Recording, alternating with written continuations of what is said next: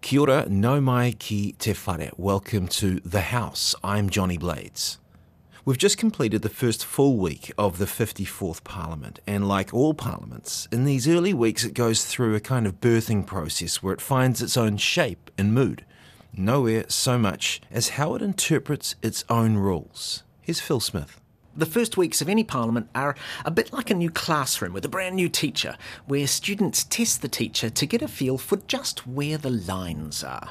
You were citing a previous government's policy, and as you know, that's not permissible. The member himself uh, would have probably elicited that very ruling Probably. from a speaker in the past. It's not like each parliament makes up its rules afresh each time. Parliament has many rules already. They're called standing orders, and as many speakers' rulings, the common law that has developed over time as various speakers have interpreted those rules. And here's where it gets interesting. Because, like with the Bible, you can often find a speaker's ruling to support extremely varied interpretations, and you'll see that play out in a moment.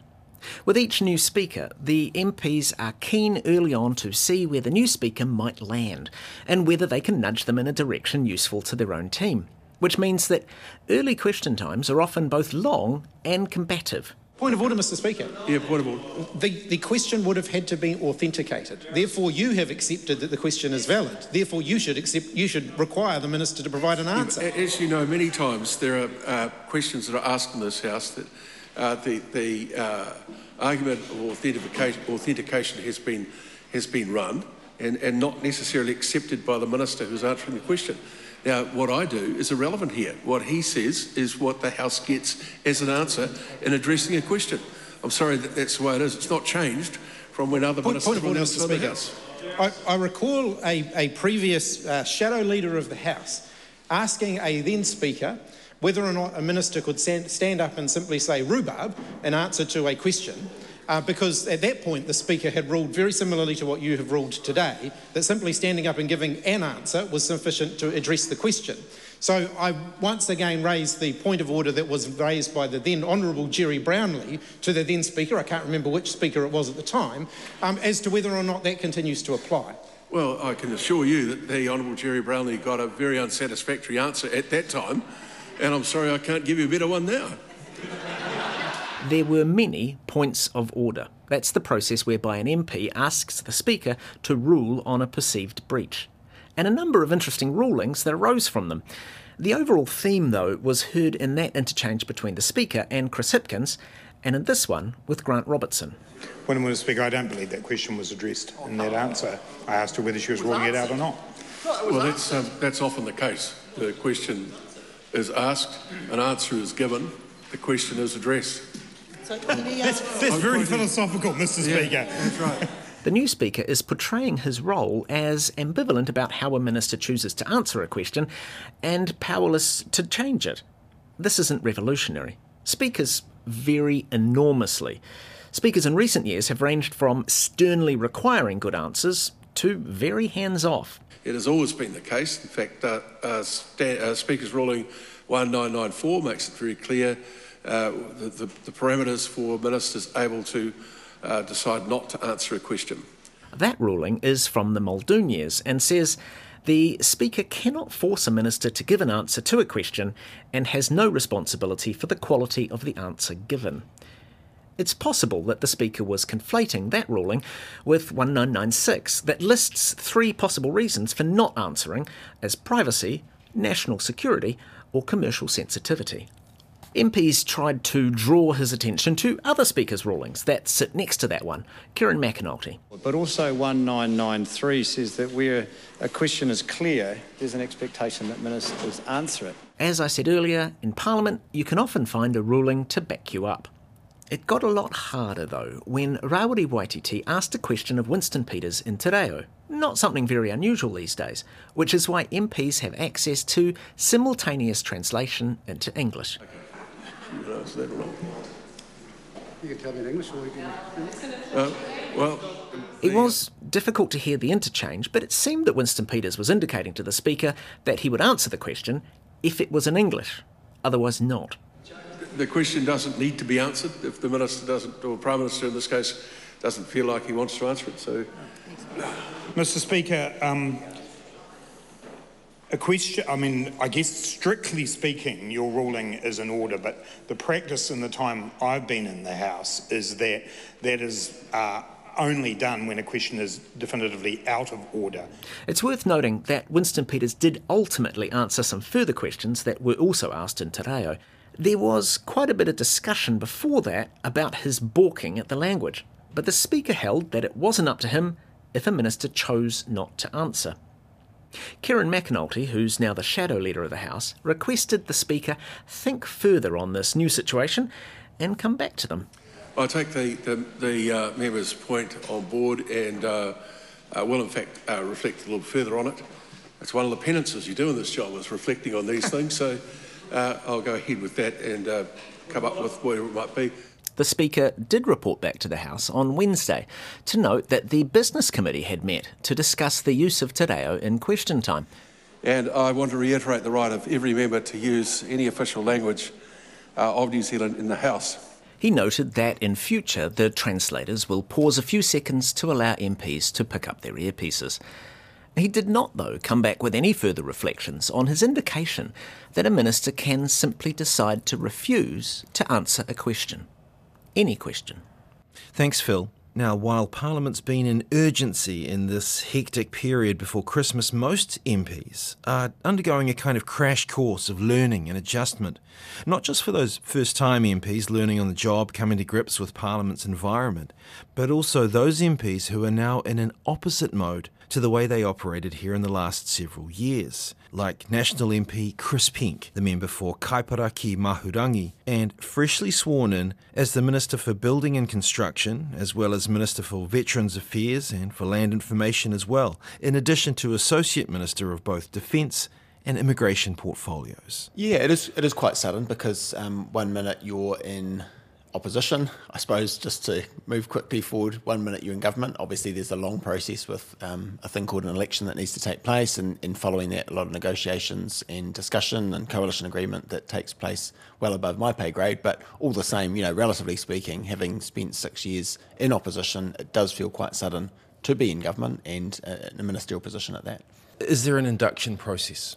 Yeah, uh, ministerial services do run an induction process, and some of it is with the cabinet office, and they take you through the rules of the game. And some of it's quite familiar because it's things that you're aware of from the outside. Um, you know, you know what ministers do because as an opposition spokesperson, you observe from the outside and you try to hold them to account. Uh, trip them up, quite frankly. But um, obviously, when the boot's on the other foot, you need to know very clearly what the rules are. Um, and so you need to know from that, that heightened perspective that as a decision maker, as a minister, you've got to be really careful with conflicts of interest, for example, whereas every other MP uh, needs to declare pecuniary interest once a year and it's a, a bit more set and forget.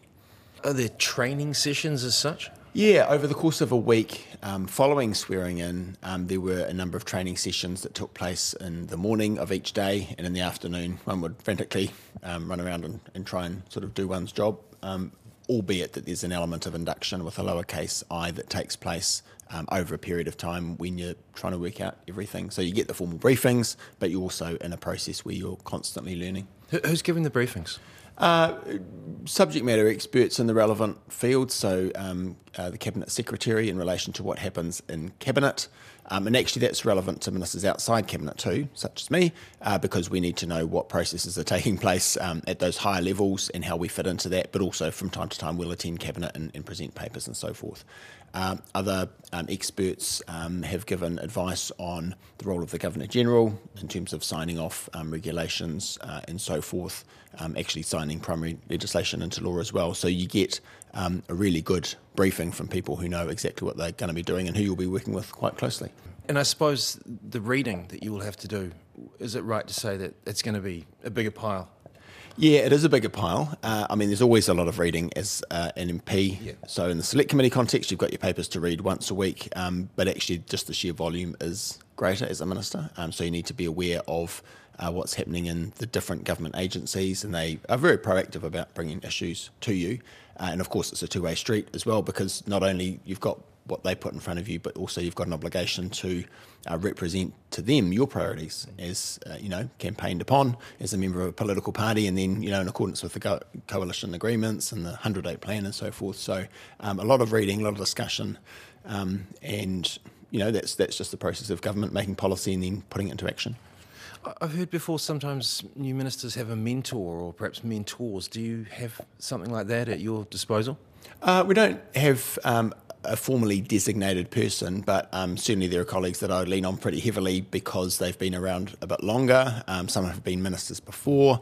Um, others have been in the building for a long time because they worked as advisors to ministers and even former prime ministers. Um, so there are good sources of advice available. I think um, in the spirit of learning in the job, though, a lot of it is just interacting with other ministers because you have um, little conversations when you almost literally bump into them. I, I tend to try to go to the beehive to, because uh, I'm located in the Parliament House, which is not quite the same building. Technically, it's all part of the same complex, but uh, I like to go there because then I can just sort of interact with people who I bump into and just ask, you know, what's going on in a space that's quite relevant because it's related. So, for example, I'll uh, you know, talk to the staff uh, of the Minister for Infrastructure and the Minister himself uh, because I'm building and construction, so there's naturally a tie in. So you've always got to have those relationships and that constant dialogue, even outside the formal um, forum that is, you know, for example, Cabinet or Cabinet Committee. Yeah. Did you want these portfolios? Was it something you, you know, you discussed with the leadership of your party in advance? Um, I had said to the now Prime Minister, um, when he was the leader of the opposition, that I'd be delighted to serve in any capacity whatsoever. So, in that spirit, absolutely yes. Um, that said, there is a change that happens when you go from opposition to government because, um, for reasons uh, that are um, external to one's own party. There are positions in cabinet that, of course, are, um, are, provided to coalition partners. You know, there's sort of been an element of a reshuffle there. Um, and in my case personally, having been senior whip in opposition and having relatively few policy responsibilities, because my main responsibility was that more internal focus of you know maintaining discipline and organisation, Co- coordinating the team. Exactly, coordinating. So so so doing more of that. Um, naturally, I didn't have um, so much policy responsibility to translate easily to go from opposition spokesperson for X to minister for X. So um, for that reason, I've picked up things that I hadn't been doing so much in opposition. Yeah. So I mean, you've been an MP for six years, basically this is like a watershed time, I suppose, for you in a way, because you came in as an opposition MP. Great way to learn, I guess. Yeah, really good to learn as an opposition MP. Um, you wouldn't want to do it for too long um, because they say that the, the worst day in government is still better than the best day in opposition. And I think it's probably true so far. You know, we'll, we'll, test that as time goes on. But um, yeah, certainly a great place to learn from the opposition benches. So, from a career trajectory point of view, it's actually quite good to come in in opposition, I think. Um, and to make use of that time to try and understand how Parliament as a whole works, um, and then you can sort of um, step up into the ministerial role if you're fortunate enough to get that. Yeah, and and early days, I guess, but you will be strategizing on how to field questions in the chamber and so forth, and written questions. Yeah, I think you learn um, by doing certainly. So um, hopefully there'll be an opportunity to to to put that into action and, and to get you know, good as time goes on, but also, you know, having used um, my time wisely, hopefully within the six years I've been here already from an opposition point of view, watching which uh, ministers on the other side answered questions really well, or maybe poorly, or just had a different style. So um, it's one thing to, you know, to observe, and another thing to put into practice. But certainly, I've had that opportunity, and and um, hopefully, we'll be able to. Um, uh, make use of that, yeah, sort of on the job training at a distance uh, in due course. Indeed.